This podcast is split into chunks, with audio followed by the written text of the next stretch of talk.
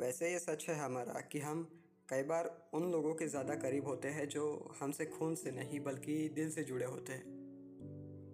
अपने परिवार वालों से हम वो बातें साझा नहीं कर पाते जितनी इन अजनबियों से कर देते हैं। जिनसे हम हाल ही में मिले हो या फिर जिनसे शायद वो नाता ना रहा हो, जो बचपन से परिवार वालों के साथ रहा हो।